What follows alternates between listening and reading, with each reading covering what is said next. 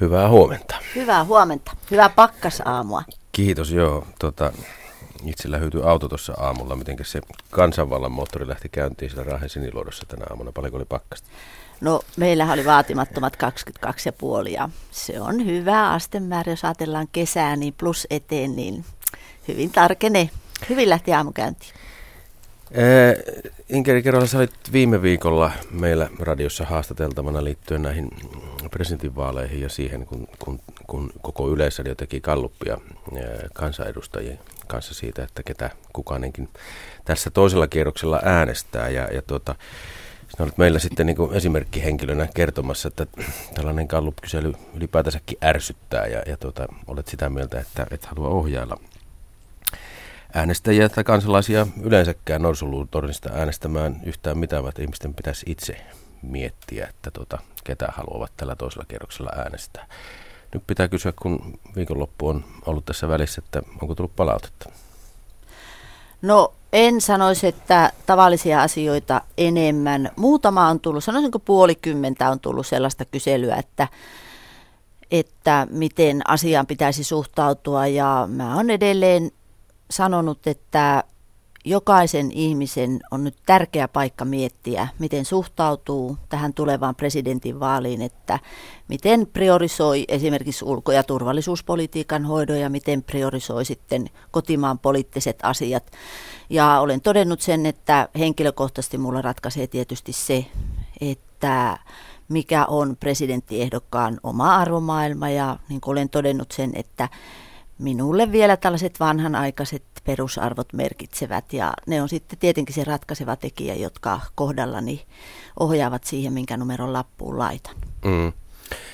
Mutta on ihan selvästi, tuota, siis teillähän on ollut näissä vanhoissa presidenttipuolueissa, keskustapuolueissa ja sosiaalidemokraattisissa puolueissa molemmissa niin kuin, mm. tätä on ihan puolueen tasolla pohdiskeltu tätä asiaa ja tota, siihen sitten niin päädytty, että mitään tämmöistä suurta linjaa ei ole. Eli varmaan se on vähän vaikeakin siis tämmöisille isoille puolueille, jotka on tottunut siihen, että ne on vallassa. Niin nyt kun on tämmöisiä pikkupuolueita, niin kuin kokoomus ja vihreät, joista jompi kumpi valitaan. Kyllä, näin varmasti on, mutta täytyy muistaa myös se, että viime vaaleissa, kun presidentinvaaleja käytiin, niin silloinhan keskusta teki linjanvedon, että olemme vankkureissa, jotka olivat Niinistön vankkurit. Hmm. Ja silloin me saimme myös palautetta siitä, että miksi näin? Miksi olimme niissä vankkureissa ja miksi lähdimme niinkin tanakasti ottamaan kantaa Niinistön puolesta, Niinistön ehdokkuuden puolesta. Ja kyllähän me tästäkin olemme ottaneet opiksemme, kuulleet kenttää ja kuunnelleet sitä, mitä meille kentältä haluttiin viestittää. Ja nyt tultiin tähän lopputulemaan ja puoluejohtohan esitti sellaisen toivomuksen, että emme ottaisi kantaa, vaan antaisimme kansan päättää. Mutta se, mikä minusta tässä nyt on tosi se hankala ja tosi se ärsyttäväkin asia on se, että kun ensimmäinen kierros käytiin, äänestettiin kaikista presidenttiehdokkaista ja sanoisin niin, että eteläsuomalaiset tekivät sen valinnan, ketkä kaksi ovat viimeisellä kierroksella. Ja sitten nyt tällä toisella kierroksella vedotaan siihen, että itäsuomalaiset ja pohjoissuomalaiset, jotka jäivät vähemmistöön, eli olivat Väyrysen takana, joutuvat tekemään nyt sen ratkaisun näiden kahden välillä. Eli meihin vedotaan, että meistä on nyt kiinni se, kumpi valitaan tämän reilun 500, 500 000 äänestäjän turvin, niin mä kysyn, että onko se demokratian mukaista. Kyllä me olisimme halunneet vaikuttaa pohjoissuomalaisina – ensimmäisen kierroksen valintaan niin kuin määrällisestikin enemmän ja se, mistä se johtuu, niin pitää tietenkin osittain katsoa myös pohjoissuomalaiseen peiliin, mutta kyllä sanoisin, että eteläsuomalaiseen peiliin enemmän. Niin, siis nykymaailman individualistiseen menoon sopisi paljon paremmin sellainen, että jokainen saisi valita oman presidentin, että tuota, ei Näin juuri. yhtä valita. Näin juuri.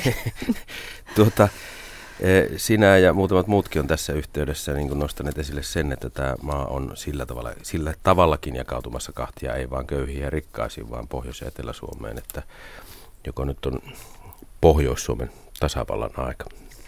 Se olisi herkullinen ajatus. Se täytyy sanoa, että monissa tämmöisissä sosiaalipoliittisissa asioissa olen Esko Juhani Tennilän edellä olleen kansanedustajan kanssa, vaikka hän eri puolueita edustaakin, niin samaa mieltä, mutta erityisesti tässä, jonka hän viikonloppuna lausui julki, että Pohjois-Suomi on jäämässä paitsioon, niin tämä määrällinen enemmistö, joka Etelä-Suomessa ihmismassansa turvin, sanotaanko määrää asioita, niin kyllä antaa minusta huolenaihetta siihen suuntaan, että meillä Pohjois-Suomessa, kun on vähäinen väkimäärä, niin on vähemmän vaikutusmahdollisuuksia. Ja nyt minusta siksikin tämä presidentinvaali on erittäin tärkeä. Ei pelkästään katsella sitä, että kumpi ehdokkaista täällä käy useamman kerran, vaan aidosti tarkastella sitä, että kumpi presidenttiehdokkaista edistää myös sitä, että työpaikkojen syntyminen Pohjois-Suomeen on mahdollista ja mahdollisempaa vielä kuin tähän saakka.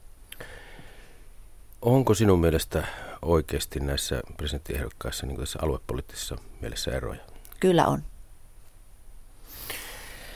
No tuota, näähän ei ole viimeiset vaalit ja katseet varmaan monella teidän puolueessa ja muissakin puolueissa on jo kunnallisvaaleissa. Näinpä. Näinpä. Minusta tässä tehdään nyt kyllä monenlaistakin pohjatyötä tulevaisuuden suhteen ja jos vielä palataan tuohon toimittajan äsken esittämään kysymykseen, että onko eroa näillä ehdokkailla aluepoliittisesti, niin kyllähän erityisesti meillä, jotka tulemme esimerkiksi teollisuuspaikkakunnilta, kuten itse tulen, ja jolla on vielä tämmöistä... Mm, Raahesta siis. Kyllä.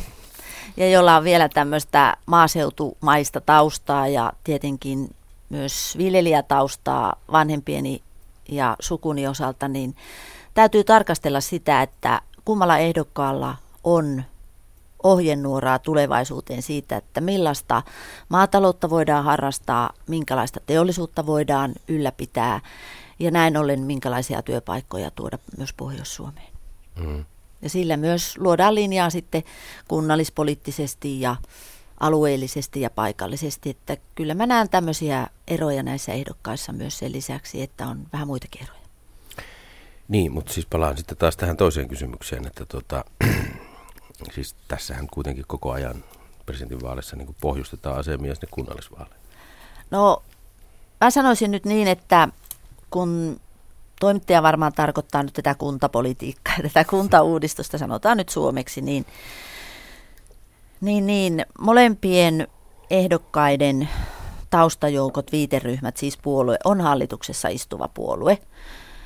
Ja kun mä olin tuolla opetusalan messujen panelistina lauantaina Helsingissä, jossa paneelissa istuivat myös kuntaministeri Virkkunen ja niin ikään ympäristöministeri Niinistö.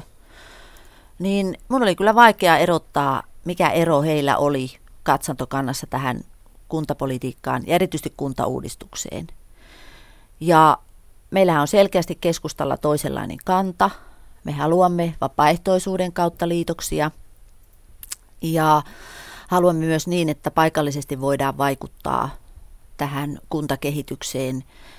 Emmekä väistä sitä kysymystä, että rakenneuudistuksia pitää tehdä, mutta rakenteet eivät ole ratkaiseva tekijä, vaan se, että määritellään ennakkoon sitten, mitkä ovat lähipalveluita, mitkä palvelut saadaan läheltä ja mitkä saadaan vähän kauempaa. Ja mä uskon, että meillä on tämmöisiä luonnollisia koalitioita syntymässä lähivuosien aikana muutoinkin, mutta jos mennään pakkoliitostielle, niin kuunnellaanpa vaikka sitten uutta maata siellä Helsingin ympäristöä, niin ei siellä käsiä taputeta tämän kuntauudistuksen myötä, että herää kysymys, mistä on kysymys. Kaikki eivät suinkaan ole sielläkään samaa mieltä. Niin, mutta onhan rakenteella kuitenkin sillä tavalla merkitystä että tota, ja, ja demokratian kannalta, että, että, että mielellään kai nyt kuitenkin sinunkin mielestä pitäisi olla sellaisia rakenteita, että siinä on demokratialla joku merkitys, eikä tällaista kuntaliittokuviota, jossa tota, itse asiassa se ei, ei ihan, ihan selvästi ole kenenkään hallinnassa aina se asia. Se on totta. Ja niin kuin mä sanoin äsken, että lähipalvelut on erittäin tärkeät ja sehän tarkoittaa, että kun on lähipalvelut, niin on myös lähidemokratia, eli kansalaisilla on mahdollisuus vaikuttaa. Ja sitten sanon vielä sen asian, että kun puhutaan tästä yhteistyöstä, niin meillä esimerkiksi omassa kunnassa on tällä hetkellä se tilanne, että meillä oppilaat käyvät koulua naapurikunnan Pyhäjoen puolella. Kokemukset erinomaiset, Miksei näin voisi toimia tästä eteenkin päin? Yhteistyötä siellä, missä se on mahdollista, toisessa paikassa syvää ja toisessa vielä syvempää. Mm. Joo, tota, öö, lentokentästä piti puhua vielä. Sulla oli siitä, siitä jotakin mielessä ihan oikeasti. Kerro vaan.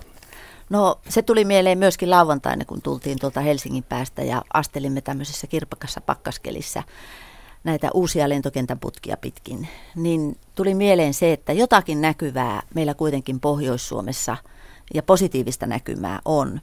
Ja jos käymme tuolla lentokentällä, niin minusta sieltä huokuu se kansainvälisyys ja ne uudet ulottuvuudet, mitä meidän maakunnasta voi niin kuin positiivisena, positiivisena signaalina näyttää. Monen vuoden tulos ja erityisterveisiä menee tämän myötä lentoaseman johtajalle Pekka Mäntyselle, joka palkittiin maakunnan vaikuttajana tänäkin vuonna.